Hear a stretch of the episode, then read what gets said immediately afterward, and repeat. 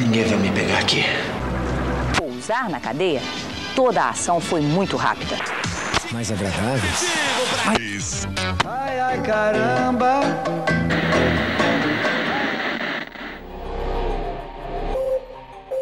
E estamos de volta com o seu game show preferido, Fato ou Fique, onde recebemos participantes que enviaram a sua inscrição pelo nosso site etb.com.br barra Fato ou Fique. Aqui a gente fala de coisas que podem ser verdade ou mentira, grandes manchetes do jornalismo brasileiro.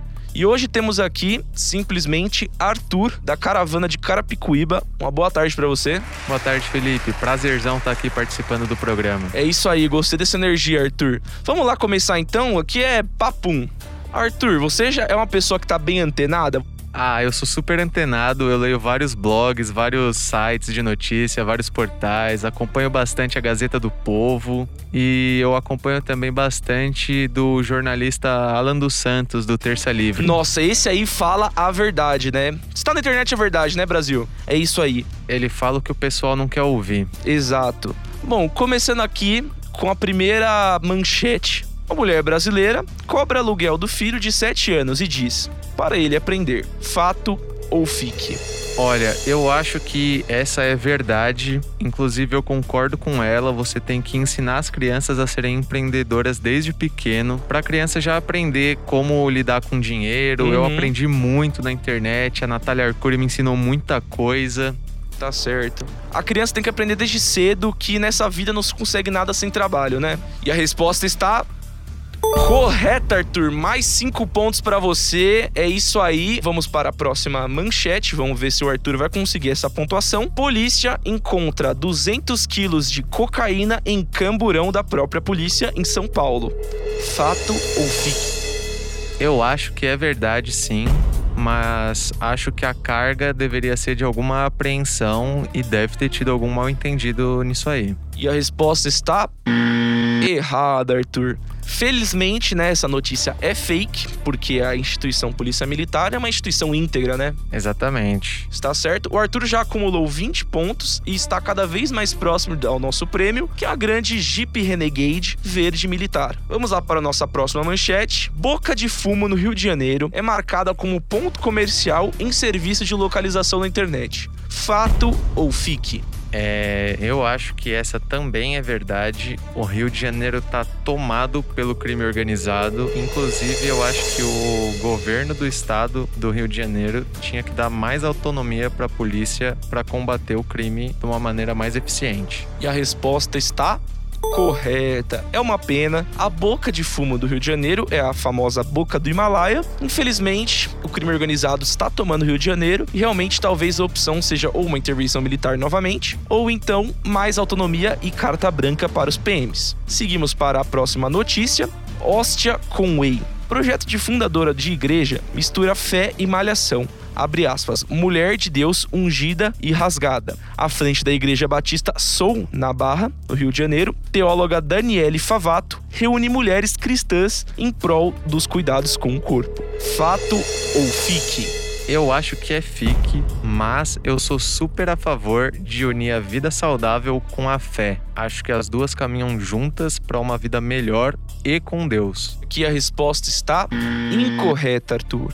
E realmente, a Daniele fez essa igreja de mulheres de Deus ungida e rasgada. E vamos agora para a última notícia. Pais buscam coaching até para crianças de dois anos. Depois do inglês e do futebol, crianças aprendem a desenvolver liderança. Fato ou fique? Eu acho que essa notícia é fato, é verdadeira. Felizmente as pessoas estão abrindo a cabeça para o mundo do coaching. Eu comecei a fazer já tem cinco anos. Minha vida melhorou horrores. Eu sou outra pessoa, então eu acho que é verdade. E a resposta está Correto, Arthur. Eu acho que tá certo também, porque as crianças desde cedo têm que mudar esse mindset aí de que criança tem que brincar. Criança tem que aprender desde cedo que tem que trabalhar e suar para conseguir o que quer. Quer um Hot Wheels? Trabalhe. Quer uma Barbie? Trabalhe. Só o trabalho da riqueza. Exatamente, assim como aquela manchete da mãe que cobrava aluguel do filho, eu acho que tem que deixar a criançada com uma mentalidade vencedora. E falando em mentalidade vencedora, eu vou anunciar aqui o novo ganhador do nosso Jeep Renegade Meu Deus. Verde Militar! Pai, ganhei um Jeep pro senhor. É isso mesmo, pode ficar feliz. Vem cá, vem cá, vem cá, pai. Pode vir família, o Arthur é o novo ganhador aqui do nosso Fato ou Fique. Quem sabe pode ser você na próxima. As inscrições são no etb.com.br barra Fato ou Fique. Nos vemos numa próxima e até mais. Tchau, tchau.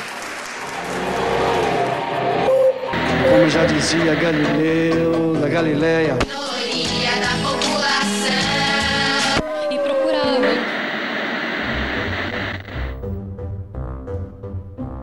Eu sou um homem? Não. Eu sou um homem? Sim, eu sou um artista musical. Definitivamente não. Eu sou um personagem de desenho? Não. Eu sou do mundo dos games? Não. Eu sou uma figura política. Não. Eu sou brasileira? Sim. Eu sou uma artista da televisão? É um artista. ô, ô, ô, ô, tá roubando? Tá roubando? É eu um falei arti- que eu tenho cinco neurônios a menos. eu sou um artista de televisão? Não. Há quem diga que sim. Ai, Brincadeira, gente. não. É não. Não, é não. Não, é não? Não é não, Não, é não. Eu sou uma figura fictícia. Não. Poderia ser, mas não é. Eu sou um meme? Não. Mais ou menos, mas não. Eu sou conhecida na internet? Sim. É. Eu sou da televisão. É. É. Eu já perguntei se eu sou cantora. Eu sou cantora? Não. Eu sou um meme? Sim. eu sou mulher. Não. Não. Eu sou uma pessoa de verdade? Sim. Eu tô com uma pessoa na cabeça, mas essa pessoa é do mundo dos games. Então, tipo, não vai fazer sentido eu perguntar. Não é o momento ainda. Não é o Não, momento. chegou Acho que ainda. você pode fazer mais perguntas, entendeu? Construir uma base mais sólida de informações. Eu sou do Brasil? É. Sim. Eu sou da TV aberta? É. Eu sou uma personalidade de TV? Sim. Sim. Eu sigo essa pessoa? Não sei. A gente, a gente vai ter que Se checar, eu né? sigo essa pessoa, tipo, é uma pessoa que eu conheço? São duas perguntas. Você conhece. São duas perguntas. Pra conhecer, eu sigo. De- Não necessariamente, ué. Se é um meme e chegou até você e. É, mu- muitas informações. Uhum, muitas informações, tá. Eu, eu, eu cravo aqui, você não segue. Eu cravo. Eu não vou nem confirmar, mas eu cravo, você não segue. Eu achei interessante essa pergunta dela. Oportunista. É, eu sou dos ditos três maiores canais do Brasil. Você é um canal? Eu sou de um dos. canal. Sim. É. Eu sou a Narcisa? Não. Não. Já, eu sou, então, um artista da televisão, ok. Você não é um artista da televisão. Eu sou da televisão, eu Você sou é um da homem. televisão. Tá, É isso. tá. Eu sou do SBT. Não. Não. Eu sou apresentadora de TV? Sim. Sim. Eu sou uma pessoa real? É. Sim.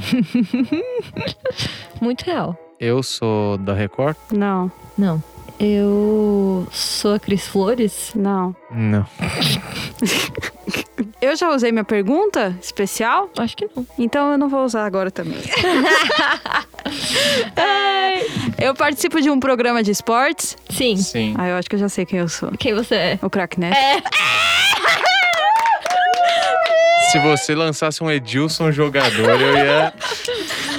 Eu discordo, Crack. Eu ah, entendi é errado a verdade. pergunta dela. Eu entendi, ela per- eu entendi Então- que ela tava perguntando se ela era um meme. É, mas- Não, também. se eu uso meme, eu usava, eu discordo, crack. É crack, né? Isso. Eu discordo, crack. Cara, mas não. Eu, tô- eu, eu tentei puxar a grade da Globo na minha cabeça.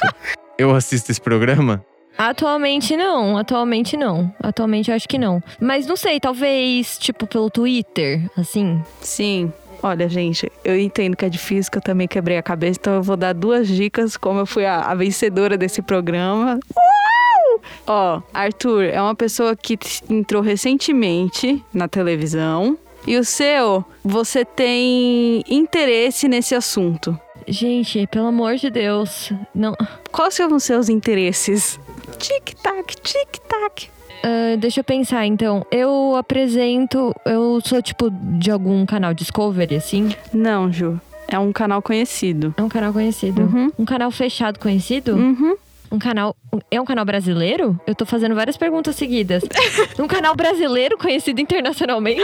Sim. Eu entendi. Tipo, a gente tem um. A gente tem uma versão dele, entendi. Isso, Eu tenho barba. tem. Às vezes sim, às vezes não. Homens, né? Homens, versatilidade. Não posso dar um chute? Pode chuta, dar um chuta, chute, chuta, sim. chuta. Claro que pode chutar. Sempre pode, tudo Sempre pode. pode. Eu sou o Carremota? não, nem sei quem é esse cara. Não é, meu filho, não é, não é. Gente, de onde Não tirou? é de Carré onde? Cauê? Eu tenho um quadro de economia? Sim! Eu sou o Gil do Vigor? Caralho. Bom, gente, eu então, se ha- havia alguma dúvida de quem é a pessoa menos inteligente Ei, dessa sala, a para gente com isso. sanou. Não é, não é, para. É moda? Não. É um canal que lançou recentemente, não esse ano. Acho que não um foi canal esse que ano. lançou recentemente? Canal recente. Canal, é, que lançado recentemente no Brasil. Eu sei que isso aconteceu. Sabe? Sim. Bom, não- o Sony e Warner não são recentes Não. no Brasil. Você já perguntou qual segmento? Qual o, o segmento é, tipo... Mano, mas é porque... Ok, vo- você, qualquer coisa que eu perguntar e vocês responderem, eu ainda não vou saber. Esse é o ponto. Tipo, Tá. segmento é tipo entretenimento? Não, Mais ou menos. O programa que ela Não. tá É fazendo. um programa de música? Não. não. Eu tô pensando nos meus interesses. Eles acabaram de se esgotar completamente. Não. É de arte? Não. Não. Jornalista. Sim! Nossa, eu sei quem eu sou. Eu sou a Gabriela Frioli. Aê! Chegamos, chegamos. Acabou, galera. E é o recado melhor do que eu. O senador gaúcho, Pedro Sá. Acho que não foi por isso. Olha, Kidine, se eu fosse você, eu ficaria fora. Ora, é claro que não vou ficar. Estamos de volta com um debate seríssimo aqui na ETB, emissora tradicional brasileira. E relembrando que o tema do debate que já está é, acontecendo é jogos. Tema esse que foi escolhido por vocês, telespectadores, através de uma enquete no nosso site etb.com.br. Então fica ligado porque vai ter enquete pro tema do próximo debate também, ok? Então vamos continuar aqui com os nossos convidados Giovana e Felipe. Vocês estão prontos? Sempre pronta. Nasci pronto. Então, ótimo. Vamos para a nossa próxima pergunta, então, que é: dominó é coisa de velho? Quem começa dessa vez é a Giovana. Então, dominó coisa de velho. Muita gente denomina como coisa de velho, né? Mas eu acho que não. É um jogo super legal e eu também acho que é um jogo super inteligente. Então, eu acho que isso não é jogo de velho, é jogo de jovem também. Todo mundo pode se divertir jogando um dominozinho, pode ir pra praça. A gente entende que se é um jogo que é de velhos, né? Porque a gente sempre vê os velhinhos lá na praça jogando dominozinho, tudo. Mas, ó, eu admito que eu adoro um dominó. Bom, então a gente vai agora para a resposta do Felipe, em contraponto à resposta da Giovana. Felipe, o que você acha sobre esse assunto? Olha, se vocês me permitem discordar, eu acredito sim que Dominó é um jogo de velho, porque eu acho que você criar uma criança com ela jogando jogos que podem levar a vício e ao alcoolismo, eu acho que tá completamente errado. Eu acho que sim, o dominó, o dominó tem que ser jogado só por velho, que é aquela pessoa que já tá encerrando a vida, encerrando sua jornada e não tem mais nada a perder, além da sua dignidade, que talvez tenha sido sugada já. Então eu acho que o dominó é um jogo que tem que ficar na praça, tem que ficar com aquele idoso bêbado que a gente tem que acabar com esse mito de idoso sábio. Dominó não é um jogo pra gente inteligente, é um jogo pra idoso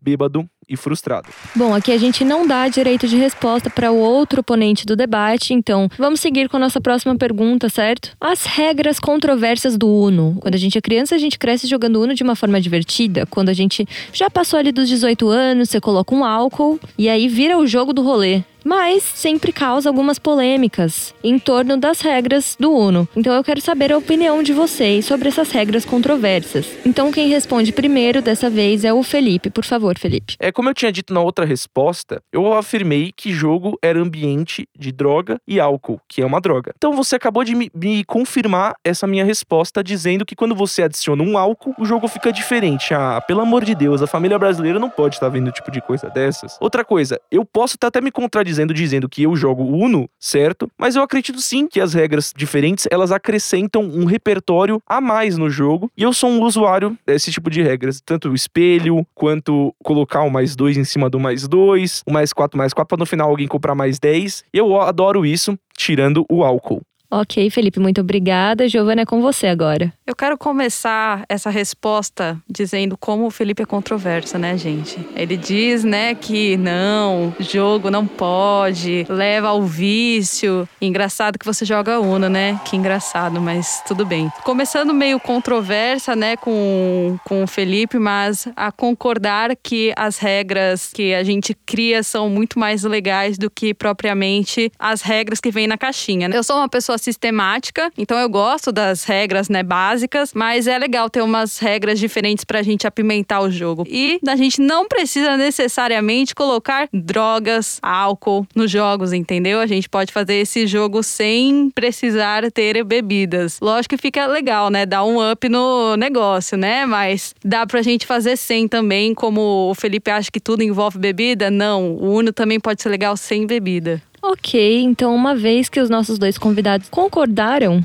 mas cada um expondo seus próprios pontos, seguindo então né, na vibe do jogo de cartas, vou fazer uma pergunta aqui que também pode causar algumas controvérsias aí, especialmente com o nosso público, mas a gente quer saber de tudo, manda no Twitter, comenta no Facebook, a gente quer saber a opinião de vocês, entendeu? Então, a pergunta é: o estereótipo do hétero top escandaloso jogando truco tem que acabar? Aquele cara que quebra a mesa de plástico no meio, de tanta força que ele bota no tapa, que deixa todo mundo assustado em volta, ou então que dá berros e gritos e tudo mais. Isso é essencial? O que vocês acham? Quem começa dessa vez é a Giovana novamente. Eu, como uma boa jogadora de truco, acho que não, não tem que acabar, porque eu acho que isso faz uma. Tipo, é como se fosse uma regra do truco: berrar, dar testado no outro, quebrar a cadeira, jogar a carta pro alto. Eu acho que tudo isso faz parte da atmosfera do truco. Ótimo, muito obrigada, Giovana. Então, Felipe, agora a gente quer saber a sua resposta para essa pergunta.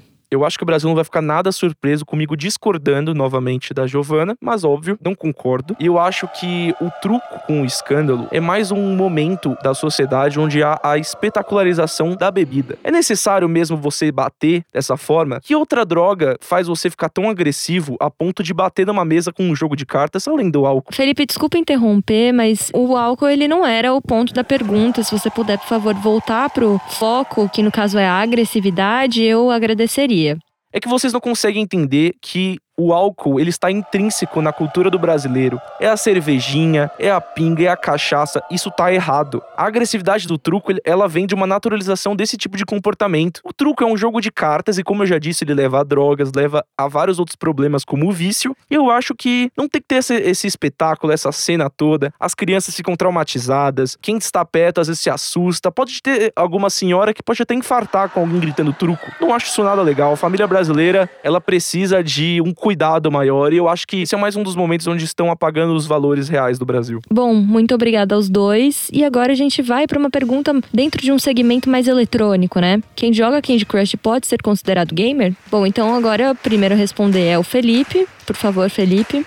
Olha, eu vou ter que confessar aqui novamente, estou sendo hipócrita, vocês podem dizer aí de casa, mas quem não joga um jogo casual, quando está no banheiro. Eu deveria estar lendo livro, um jornal, quando estou fazendo minhas necessidades? Deveria, mas estou lá jogando Candy Crush. Mas, devo me considerar um gamer? Eu acho que não. Eu acho que gamer para mim é um viciado que não come, não fala com a família, não come com a família, porque aí novamente os valores sendo perdidos. Eu acho que aquele cara que não sai do quarto, aquela menina que não sai do quarto, eu acho que está tudo errado. A família precisa voltar ao poder novamente. Ok, Felipe, muito obrigada. Sempre muito coerente, né? Então agora, Giovana, sua réplica, por favor. Infelizmente, eu vou ter que concordar em partes com o Felipe nessa. Eu acho que é, quem joga Candy Crush não é um gamer. E eu não acho que quem é gamer tem esses atributos que o Felipe falou. Mas isso fica para uma próxima questão, né? Eu acho que o Candy Crush é aquele joguinho casual, sim, quando a gente tá lá no banheiro, ou a gente tá indo pro trabalho, tá lá no metrô, faz algum, alguma coisinha assim para passar o tempo. Então, sim, é um joguinho casual gostoso, mas eu não acho que é gamer. Gamers não são a imagem que o Felipe quer passar.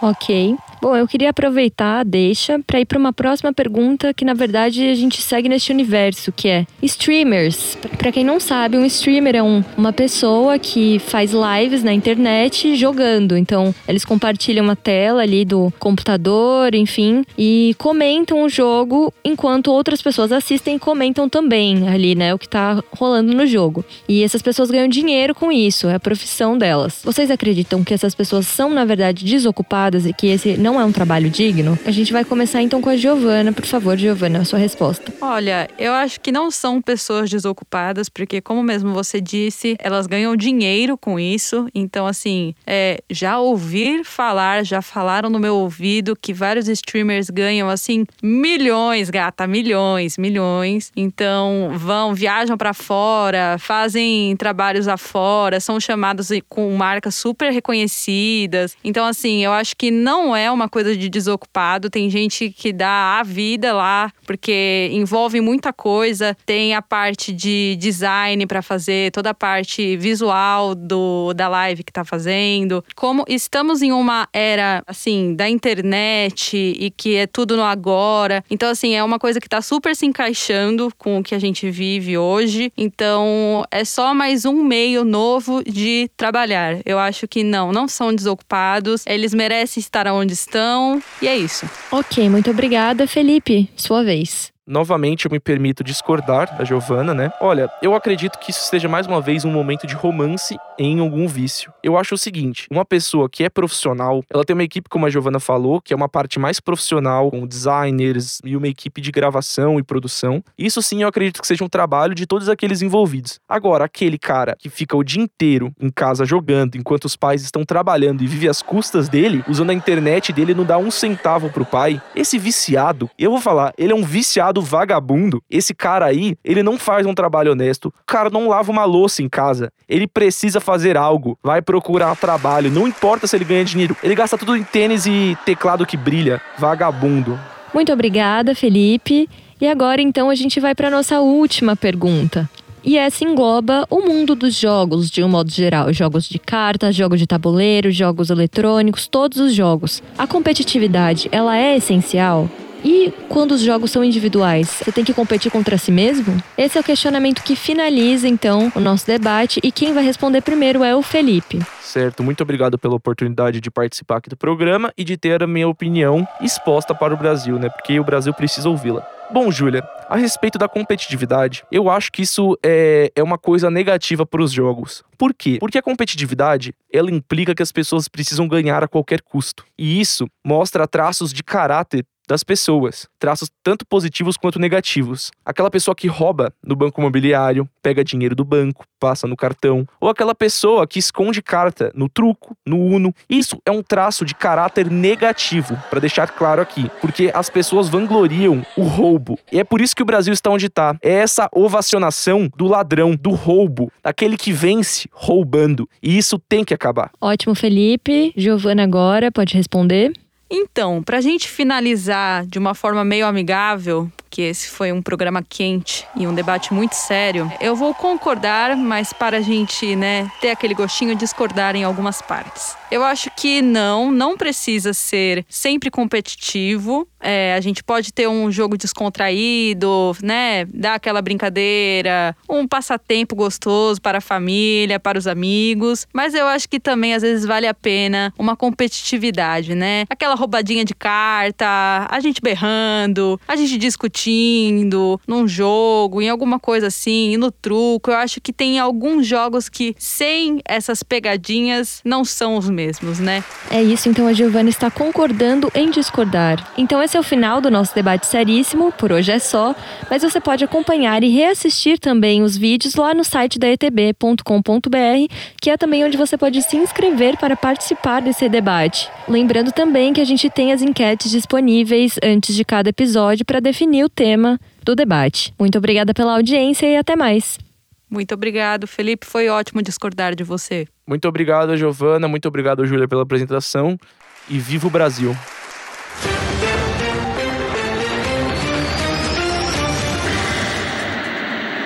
O helicóptero foi localizado no município de Embu das Artes. O presidente do Banco Central renuncia e aumenta.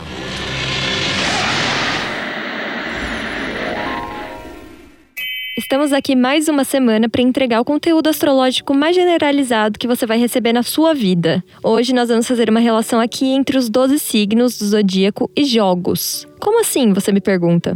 E eu te pergunto de volta. Você sabe quem é você numa roda de jogos? Naquele momento de diversão com os amigos, quem você é? A gente tá aqui para te ajudar com esse guia de personalidade, né, como já falamos anteriormente, que são os signos, que é a astrologia. Seguimos aqui então com a nossa bancada titular, que sou eu, a apresentadora, Júlia, nossa astróloga Mariana. Olá, Mariana. Oi, Júlia, tudo bom? Agora, ex-cético, Arthur. Não sei, como você se identifica agora? E aí, pessoal, tudo bem? Eu ainda não me considero um astrólogo, mas É, nos dá um update então de como tem sido a sua jornada astrológica.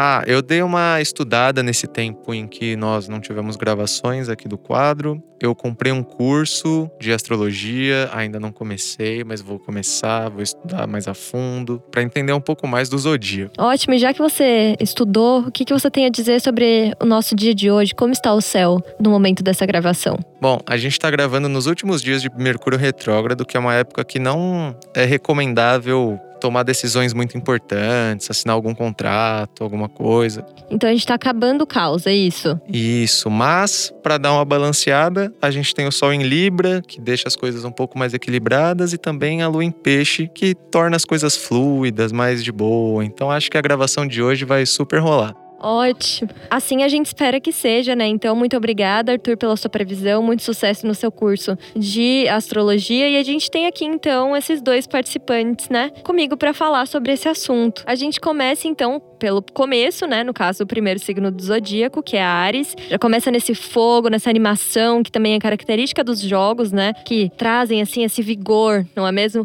É, Me conta, então, Mari, qual é a relação entre Ares e jogos? Quem é Ares no joguinho? Então, exatamente isso que você tava falando. Esse fogo, essa emoção é o que o Ares busca no jogo. Ele joga pela emoção. Ele é competitivo, com certeza ele é um dos mais competitivos. Só que assim, ele vive o momento. Então ele tá ali pelo caos. Ele quer a emoção, ele quer o negócio do jogo, aquela coisa de ai, ganhei, eu perdi. E se você perdeu, ah, ah, ah. Mas assim, acabou o jogo, acabou tudo isso também.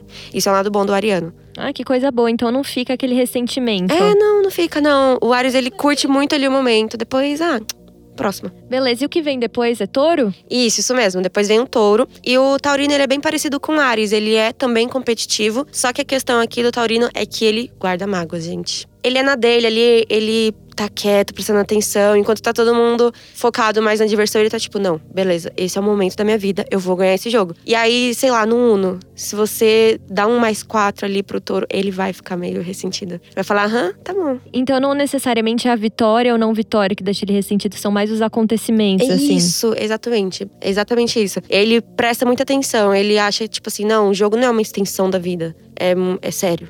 Ok, e gêmeos, Mari? O geminiano, ele se diverte com a competição. Ele não é tão competitivo, mas ele gosta de ver a competição acontecendo. Acho que ele se sente, tipo assim, as pessoas estão iguais a ele. É um negócio mais leve, assim. Mas realmente o jogo pelo entretenimento, você diria. Isso, não é nem tão mais leve. Eu acho que o, o geminiano, ele é até a pessoa que provoca um pouquinho, sabe? É que ele não se importa se ele ganha ou se ele perde, mas ele gosta de ver o, o circo pegando fogo. Então ele gosta do jogo da- pela competição.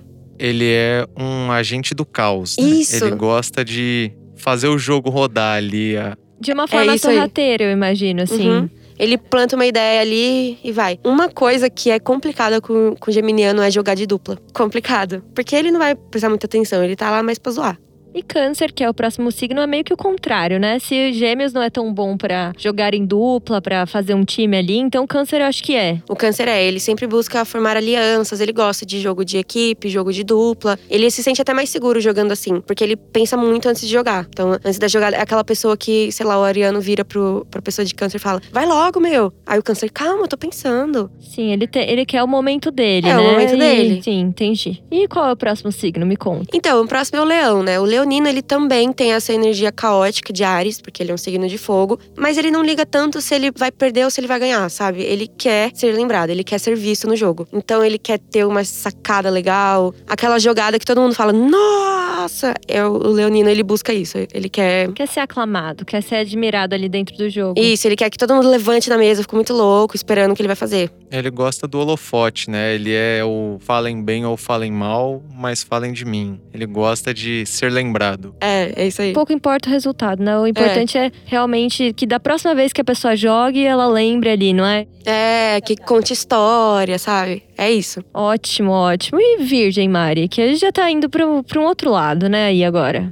Então, e aí vocês. Aqui a gente vê, né, que o próximo signo ele sempre traz um pouquinho uma coisa diferente do anterior. E o virginiano é assim. O, enquanto o leonino ele quer causar, quer aparecer, o virginiano ele joga mais pra se distrair. Então ele gosta de coisas clássicas. Jogos pra ele que ele vai gostar é aquele jogo de da família, sabe? O jogo dos tiozão, dominó, buraco, jogo de carta, sabe? Ele ele gosta de jogar mais na dele, mais de boa, pra distrair. Mas não significa que ele não tá no jogo. Então, se você joga com um virginiano, presta atenção, porque ele tem chances de blefar. E ele é bom nisso. Nossa, gente, aí ó. E aí, virginianos, é verdade isso? Conta pra gente lá nas nossas redes sociais. Todos os nossos arrobas são ETB. E a gente espera então o seu feedback e o feedback de todos os outros signos também, de todas as outras pessoas. Conta mais pra gente também que a Mari vai estar lá respondendo os comentários de vocês mais tarde. Isso, e eu sei identificar quando alguém tá blefando, viu, virginiano? Então eu sei que vocês vão negar, mas. Bom, então, depois de Virgem vem o quê? Libra. É, e o próximo é o Libra, né? O Libriano, ele gosta muito de curtir um momento em galera. Então, ele não gosta muito de competição. A- a- chega até a deixar ele mais desconfortável. Então, ele vai sempre tentar deixar o jogo legal pra todo mundo. Agora a gente vai pra um signo intenso, pra um signo investido nas coisas que ele se propõe a fazer. E aí eu tô curiosa pra saber como é escorpião nos jogos, nas rodas de jogos. O escorpião, ele gosta de jogos de azar. Nossa, que curioso. É exatamente isso que você falou desse, desse lance envolvido. É tudo ou nada, sabe? Ou vamos jogar ou não vamos jogar. Então ele gosta de jogar valendo, ele gosta de apostas. É essa pegada, assim, que o escorpiano gosta. Traz aquela euforia, né? Aquela, aquela ceninha que ele curte. É, é, é aquilo que você falou, né? Ele se envolve. Então é exatamente essa pegada do tudo ou nada. É tipo, mano, vamos aproveitar. É isso. Você quer jogar? Vamos jogar. Outro que eu tô curiosa pra saber é Sagitário. Eu conheço muitas pessoas sagitarianas e eu quero saber se a impressão que eu tenho vai bater com o que você tem pra contar pros nossos telespectadores. Então, o Sagitário, eu vou dizer aqui pra vocês, o Sagitariano, ele é tudo que o Leonino quer ser. Ele é a pessoa que causa, ele é a pessoa que aparece naturalmente. E por quê? O Sagitariano, ele. Vou dar um exemplo aqui, tá, gente? Vamos pensar assim no Uno. Então, o Sagitariano, ele é essa pessoa, é a pessoa que vai inventar regra, vai querer mudar como os jogam o jogo no- na hora ali que tá acontecendo, tanto pra favorecer ele ou só pra recomeçar as coisas mesmo. Ele quer ser o dono do jogo, né, Mari? Ele tá ali pra mandar no que der. Acho que nem que ele não queira, ele acaba sendo, não é, isso? Ele acaba dominando ali. Ele também não aceita muito se perder, tá?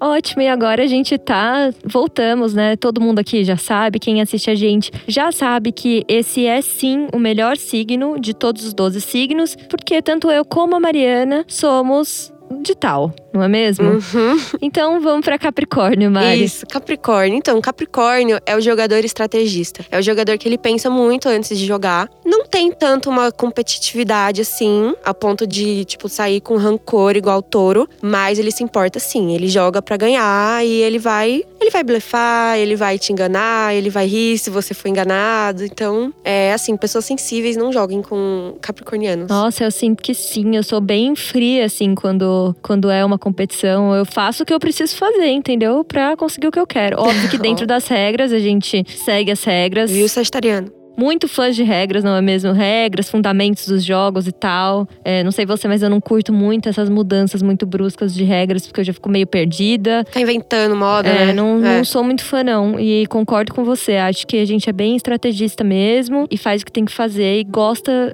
gosta disso, entendeu? Essa é a diversão do jogo. E você, Arthur, o que você acha? Ah, quem sou eu pra discordar das duas capricornianas da bancada, né? É, agora você vai poder opinar, né? Agora o Arthur pode sim opinar, porque o signo dele está em evidência, que é aquário. Me conta, Mari. Então, agora chegou a vez de falar do aquariano, né? O aquariano, gente, ele é o lobo solitário. Ele é a pessoa que não vive muito em equipe, então ele não tá muito confortável assim nessa coisa de galera. Então, ele prefere videogames, né? Ele vai preferir um jogo que ele pode jogar sozinho a jogos coletivos. Bom, como único aquariano da mesa, a minha experiência particular é um pouquinho diferente. Diferente. Mas eu acho que pode ser o meu ascendente em Ares falando um pouquinho mais alto. Eu já sou um pouquinho mais competitivo, gosto da competição, de estar no ambiente competitivo. Mas às vezes eu gosto também de jogar um jogo sozinho, uma experiência mais fechada. Interna, mais interna, é. Bom, a gente tá indo então agora pro último signo, que é nada mais que peixes, que por um acaso é um signo muito, né, emotivo. E aí eu quero saber qual que é a relação então, Mari. Ai, gente, peixes. Eu adoro jogar com, com os piscianos da mesa. É assim, tem que ter uma certa paciência, porque eles são meio perdidinhos, né, gente? O, o peixes, ele vive ali no mundo dele, brisando. Então ele é a pessoa que, tipo, ah, mas quem é agora? Ou se perde da vez, joga quando é pra outra pessoa ter jogado. Então ele é meio perdidinho, assim. Mas eu acho muito engraçado. Bom, Mari, meio você tá sendo gentil. Eles são completamente perdidinhos e nessa de quem é agora, eles normalmente recebem aquela resposta do quem pergunta, né? É sempre que pergunta. Você. Exatamente. É, e é sempre ele. É, então o peixes é a pessoa que esquece regra. Dá uma quebrada, né, eu acho, também, naquele momento de talvez muita tensão, né? Porque todo mundo se junta ali, porque acha graça do amigo que, que tá ali, né, meio fora da, da vibe da competitividade total ali. Bom, então é nessa vibe mais light que a gente termina aqui o nosso programa. Muito obrigada, Mari. Eu que agradeço pelo convite de Muito novo. obrigada, Arthur. A gente tem adorado acompanhar a sua evolução. Esperamos você aqui na próxima semana, eu e todos os nossos telespectadores, para saber um pouco mais aí de como está sendo esse curso que você está fazendo e de todas as informações que você tem aqui para passar para quem nos assiste. Pode deixar. Muito obrigado, Júlia. Muito obrigado, Mari. Um abração pro nosso público. Na sessão de sábado, um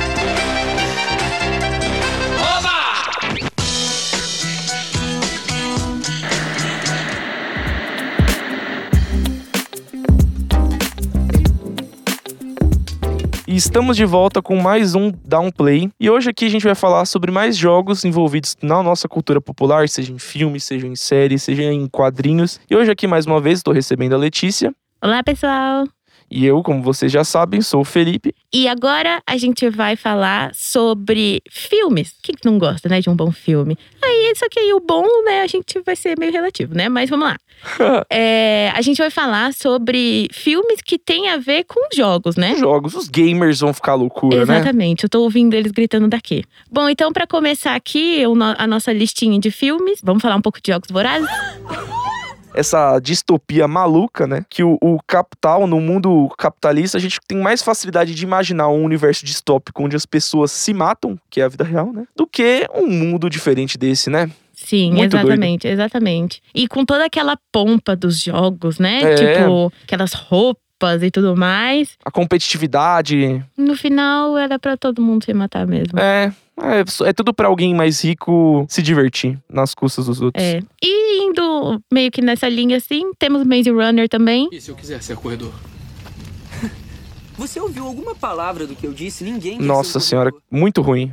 Eu, eu, eu, como um bom adolescente, na época, eu li todos os três livros dos Jogos Vorazes e amei. Uhum. Eu era hater do Maze Runner porque eu jurava que o Maze Runner copiou os Jogos Vorazes, sendo que, nossa, Jogos Vorazes não inventou nada. Desculpa aí, Suzanne Collins, autora dos livros.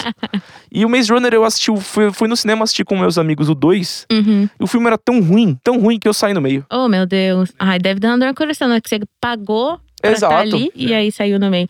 É, mas, ó, preciso confessar pra vocês, viu, Hum. que Maze Runner me chamava a atenção por causa do Dylan É, O'Brien. um gatinho mesmo. Ele Ai, fazia aquela gato. época o, o Teen Wolf já, que é aquela série de lobisomem. Sim. Ai, que não era, era- foi a fase, né, do. do É, a fase do- dos adolescentes, Dos adolescentes lá que estavam bonitos na- nessa época e tal. Que achavam estranho, né? Essa coisa de ter que ter lobisomem, Uhum. vampiro, tem que estar se matando.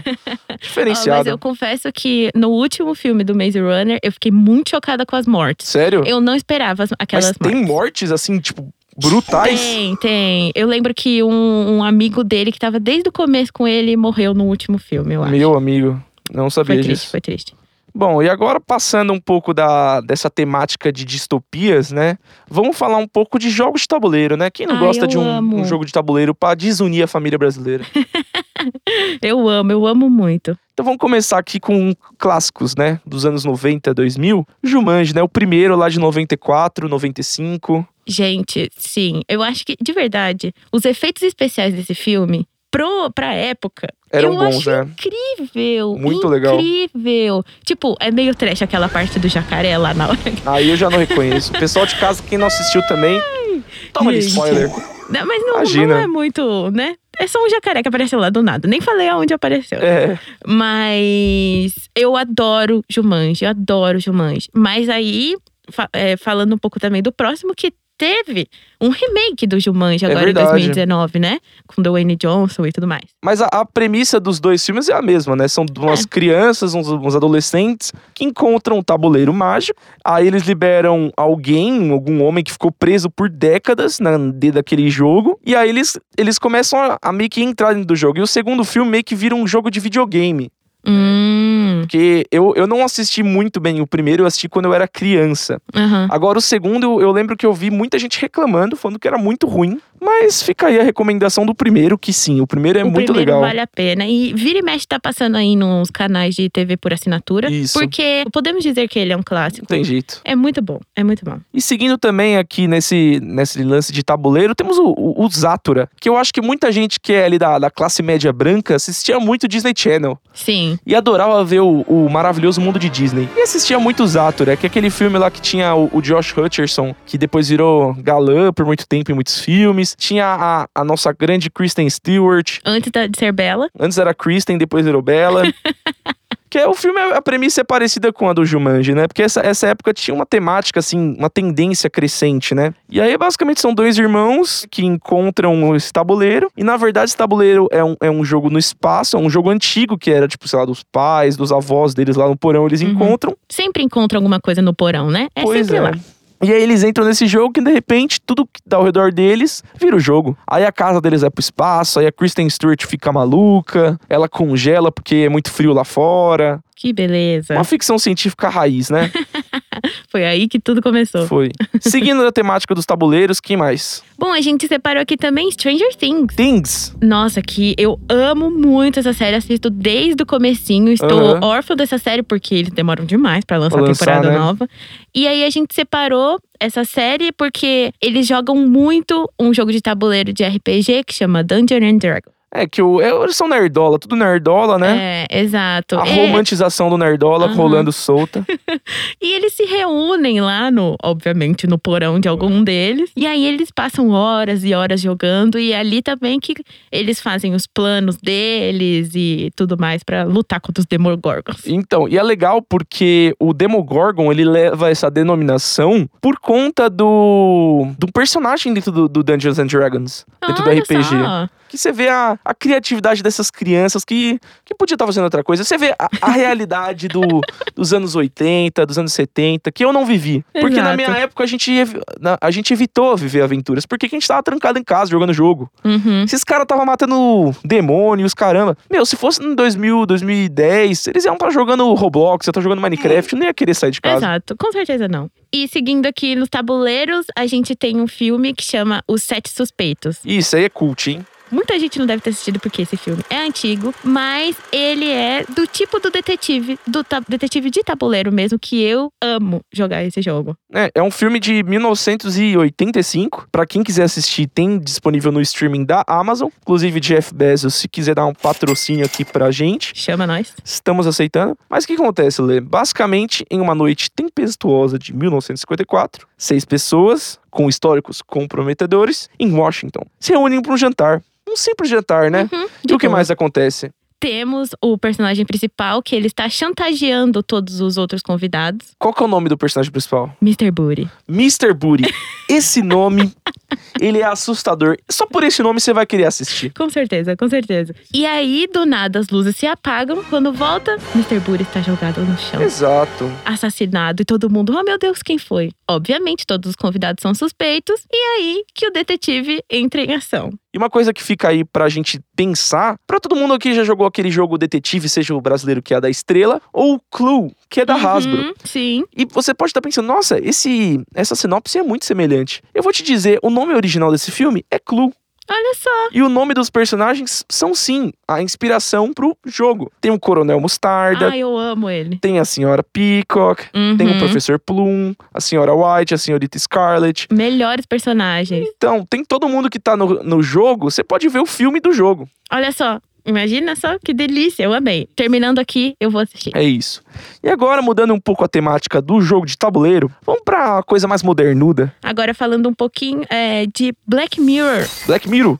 A gente separou aqui um episódio que é de jogo mesmo, de videogame, Striking Vipers. Que é com o ator que fez o Falcão Falcão da Marvel. da Marvel, exatamente. Esse, se vocês não assistiram, ou pra quem assistiu e não se lembra qual é esse episódio, é aquele que um amigo da faculdade volta do nada Sei. na vida do, do Falcão. E ele dá um videogame pra ele. Ah, é aquele do, do, do videogame que bota na testa aqui do lado? Exato, bota na testa, dá uma nanadinha, né, no sofá. E aí você entra pro jogo, só que não com o teu corpo. Você entra com o corpo do personagem do jogo. Ah, e bem que você controla o personagem, assim, com a sua mente. Isso, com a mente, exato. Só que aí eles começam a jogar demais e lá no jogo eles descobrem outras coisas. Ah, esse aí é o da, esse aí é o da broderagem, né? Exatamente. Que aí o cara, um dos caras tava jogando com uma. Porque assim, isso tudo es- nesses jogos, né? Em jogos no geral, desculpa aí, gamers, nerdolas de plantão. Tudo em jogo é. A mulher e o homem, no geral, são muito hipersexualizados, né? Muito. Nossa, a mulherada, então, eu nunca consegui entender por que, que a mulherada sempre tá de salto e uns decotão e combatendo o mal e o crime. Sim, de decotão, peitão, não sei o quê. Beleza. E aí eu Faz acho que nesse sentido. meio disso aí, acho que os caras falaram, mano, peraí, deixa eu testar aqui. Aí o cara meio que se abraça ali, e eles sentem. E aí Uhum. rola a broderagem E solta, aí né? rola, exatamente. E aí fica a questão, isso é traição ou não, né? Fica aí, né? Respondam aí, gente. Respondam aí, porque no caso, o cara é casado. É, só pra um mero detalhe, né? Isso. Bom. E esse jogo que eles jogam é estilo Mortal Kombat, Street Fighter, né? Tipo isso, exatamente. A intenção é eles duelarem, Uhum. porém. Eles curtem a broderagem. Exato. Bom, próximo. Seguindo aqui também nesse tema de lutinha, né? O filme do Mortal Kombat, já assistiu? Já, já assisti. O, o mais recente. O mais recente? É, exatamente. É legal, né? Ai, os efeitos estão melhores, né? Porque também não dá pra comparar muito com o primeiro, lá de 1900 e bolinha. É. Que também, né, o- os efeitos especiais não eram dos melhores. Agora, eu achei que tá melhorzinho, que eu gostei um pouco mais da história. Então, e esse filme de 95 é do Paul Anderson. Não sei se você conhece esse diretor. Uhum. É maravilhoso e é bizarro saber que ele fez esse filme do Mortal Kombat, que inclusive eu considero um bom filme. Ele abriu ali os- as portas, né, Pra poder começar a ter essas adaptações de A juntar os dois universos, né? Isso, começou a ter essas adaptações de games nas Aham. telinhas, né? Ah, entendi. Legal, legal. E também falando um pouco mais sobre esses jogos de que a gente simplesmente aperta qualquer botão no controle e tá fazendo um monte de um monte de coisa. Certo. Tem o filme do Street Fighter também. Grande filmes. Que a gente tem aqui uma curiosidade pra você que não assistiu, Ah, que você vai ouvir essa curiosidade, eu tenho certeza. você vai dar uma risada muito forte. Nossa, vai ser, olha, quem está, Felipe, diga pra mim. Quem está quem nesse filme? Está no, casting. elenco desse filme. Nada mais nada menos que o grande Van Damme, nosso grande careca. e, pasmem, quem lê? Kylie Minogue. A nossa grande artista da discotecagem. As gays vão ao delírio. Vão ao delírio. Encanta os gays e as gays, né? Porque Exato. os enrustidos vão ver o Van Damme. Nossa, ele é tão forte. e as gays vão ver, nossa, Kylie Minogue, que tudo. Gente, eu fico imaginando, eu queria ser uma mosquinha pra estar em reunião de roteiro, Reunião de entendeu? casting. O do casting. Imagina, tipo assim, o, pessoal do casting se olhando assim, e se a gente chamasse o Van Damme? Imagina você entrar assim no meio do catering, né? Naquela mesa de comida. Você tá lá trocando uma ideia, tomando um café com Van Damme e a Kylie Minogue. Meu Deus, eu ia ter um troço. Muito bom. e seguindo também nessa coisa meio de joguinho, né? Uhum. Temos também o, o nosso querido Detona Ralph. Tem o 1 e o 2. Ai, eu amo tanto. É muito fofo, né? Eu acho tão foda quando, tipo, junta um desenho assim e no Aham. final tem aquela problemática ali, sabe? Que dá no moral, né? Os créditos estão subindo e você, caramba. Caramba. Eu, eu vou ter É que relatar verdade. aqui. Me sinto até ver- envergonhado de ter chorado num filme da Disney, Ah, que isso. Pode falar, Felipe. mas. Não tem problema algum. Não, a vergonha não é nem por chorar, a vergonha é por ser um filme da Disney e chorar com ele. Eu choro em todos. Não, eu choro em vários filmes, mas nesse aí eu chorei no 2 porque a problemática lá sobre o, o Ralph ele ser um amigo que, que é possessivo, aquilo me machucou muito, né? Porque nós homens, nós temos essa tendência da possessividade, da Sim. masculinidade tóxica. É. E esse filme ele explora bastante isso. Uhum. E de uma forma muito fraternal e muito tranquila que até uma criança entenderia. Exato. E também a gente precisa também lembrar da cena em que todas as princesas da Disney estão ali juntas. Muito da hora essa cena. E elas falando assim: você foi salva por um homem? Você tava dormindo e aí um homem te beijou? Então, tipo, sabe? Umas coisas assim que. Pera, pera, você tá ouvindo? Nossa, eu tô ouvindo. É o som do tabu quebrando. Ai, meu Deus, tô toda arrepiada. Muito bom. Então, gente, assistam, porque além de ter essa, esse negócio de botar a mão na consciência, entendeu? O filme é todo lindinho. Uhum. A A animação, animação, é, bem é feita, linda, é A tudo trilha lindo. sonora é muito boa. Uhum. E é isso, Lê. A volta aqui do nosso break, a gente vai ler algumas coisas que vocês falaram na internet e vamos ler as, opi- as opiniões mais ácidas a respeito desses filmes aqui, inclusive aquela crítica que eu falei do Detetive Pikachu. Exatamente. Não percam, hein, galera? O próximo bloco está imperdível.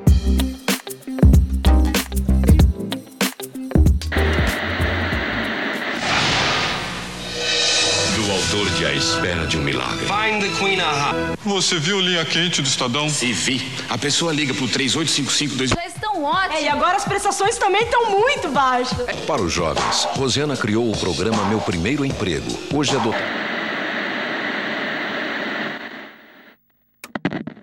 Trabalho de conclusão do curso de Rádio, TV e Internet da Universidade AMB Morumbi. Oitavo semestre de 2021. Orientação, professora Rosana Cordeiro Parede.